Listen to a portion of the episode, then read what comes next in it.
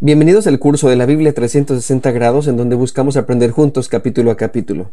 Cada semana, de lunes a viernes, compartiremos contigo toda la información alrededor de lo que estamos leyendo, como mapas, investigaciones, doctrina, reflexiones, datos, preguntas, retos y discipulado. Caminaremos juntos para que tengas una experiencia profunda y vivencial de la palabra de Dios. Si aún no estás inscrito, puedes hacerlo. En esta ocasión nos corresponde Génesis capítulo 15.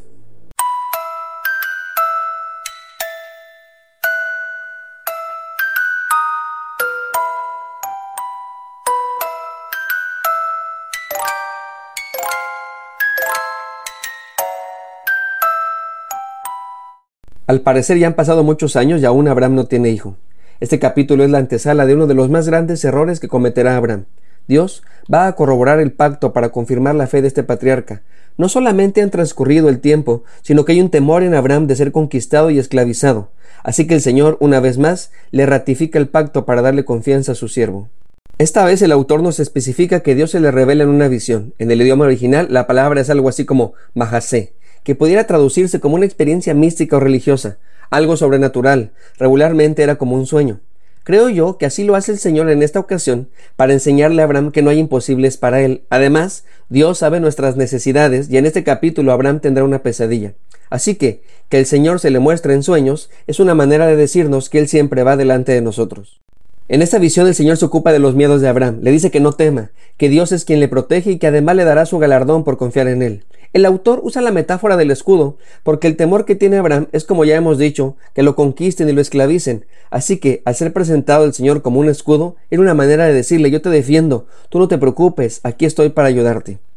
La segunda preocupación de Abraham era que ya ha pasado el tiempo y aún no ha tenido un hijo. En aquellos tiempos, cuando no se tenía un heredero masculino, existía la posibilidad de adoptar a su siervo. Parece que Abraham le está preguntando a Dios que si ese es el plan. Él no ve otra forma para solucionar este dilema más que heredando todo a su siervo Eliezer. Dios no le había dicho textualmente que tendría un hijo, sino que le prometió que tendría mucha descendencia y haría de él una gran nación. Tal vez Dios no quiere que tenga hijos y quiere que toda la herencia sea con su sirviente. Sin embargo, en esta ocasión, Dios sí le aclara que le dará un hijo. El plan no es que tu siervo herede todo, así que ven conmigo, mira, ven conmigo, vamos a ver el cielo. ¿Puedes contar todas las estrellas? Tranquilo, yo sé que no puedes, Abraham. Como ya te había dicho antes, así de numeroso será tu linaje. El autor nos dice que Abraham creyó a Dios, y esto le fue contado por justicia. Ahora bien, esto no significa que Abraham no tuviera ya ninguna duda, sino que a pesar de la duda, él decide creer. La duda y la fe son primas hermanas. Si no hay duda, no necesitamos fe, porque ya estamos convencidos. Pero cuando tenemos dudas, entonces podemos decir que tenemos fe. Por eso, en la carta a los Hebreos dice que la fe es la certeza de lo que se espera, la convicción de lo que no se ve. Esto es una lección muy grande para todos. Ser justo no es ser perfecto, sino tener fe en Dios. Y por supuesto que al tener fe en Dios, tenemos frutos de justicia. En este caso, el verbo traducido como creer son las letras Alef, Mem y Nun, de donde viene la palabra Amén, y significa confiar, creer que es así tal como me lo han dicho. La fe de Abraham es una respuesta a la gracia divina. Las obras humanas jamás justificarán a los hombres, sino su fe en Cristo.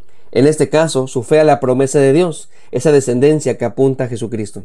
El apóstol Pablo así también lo entendió. Él dijo: justificados pues por la fe, tenemos paz para con Dios por medio de nuestro Señor Jesucristo. Esto está en Romanos capítulo 5, versículo 1. Así que no es el cumplimiento de la ley lo que nos hace justos delante de Dios, sino la fe en Él. La ley sirve para darnos cuenta de que no somos justos y que necesitamos poner nuestra fe en Dios. Ya resuelto el temor de Abraham con respecto a su descendencia, el Señor ahora lo reconforta con otro miedo, el de ser conquistado. Le recuerda que él fue llamado por Dios mismo, así que Dios no le va a abandonar en esta encomienda. El Señor le prometió que le iba a dar esta tierra y así será.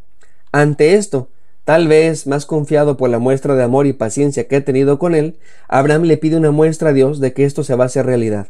Aunque en primera instancia se ve como un acto de poca fe de parte de Abraham, yo no creo que sea así. Más bien, al parecer, quiere que Dios le enseñe, así como lo hizo con las estrellas, algo que le ayude a tener paz. Déjeme decirlo de la siguiente manera.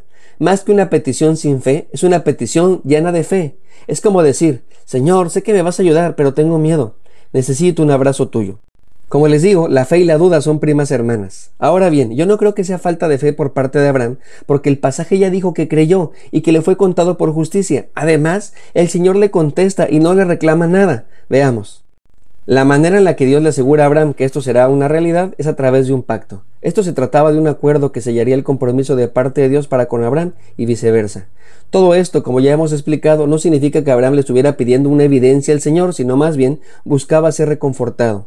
Lo que el autor nos está narrando en este capítulo es que Dios le va a ayudar a Abraham con sus miedos. Este pacto cumpliría con este propósito. El Señor le pide que haga un ritual, que al parecer era muy común en la época. Se trataba de una ceremonia en donde se establece un tratado. No es la única vez que lo veremos en la Biblia. También el profeta Jeremías hace algo muy similar. La ceremonia requería el sacrificio de varios animales. Una vaquilla, una cabra, un carnero, una tórtola y un pichón. Estos serían los mismos animales que se describen en el sistema de sacrificio del libro de Levítico. Estos animales se parten a la mitad, excepto las aves, de tal modo que los participantes pasen por en medio, concretando así el pacto. Luego se ofrecen los animales como sacrificio para Dios, pero se deja una parte para comer y celebrar el compromiso.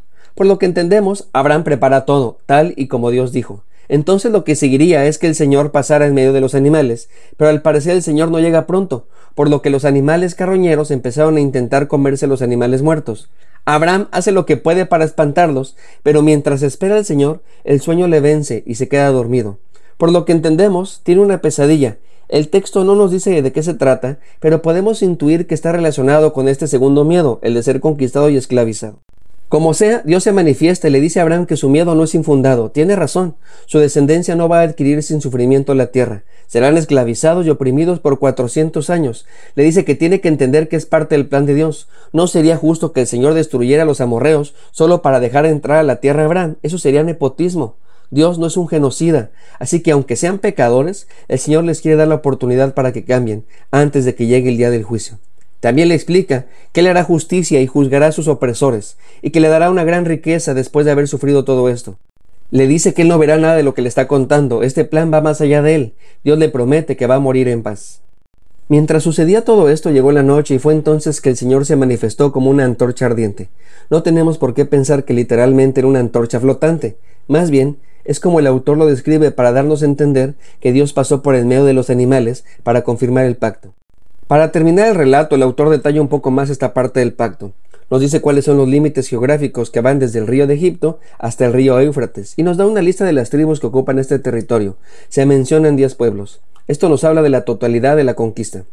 La pregunta del día de hoy es, ¿qué miedo tienes? Te propongo que vayamos con Dios y le digamos que necesitamos un abrazo.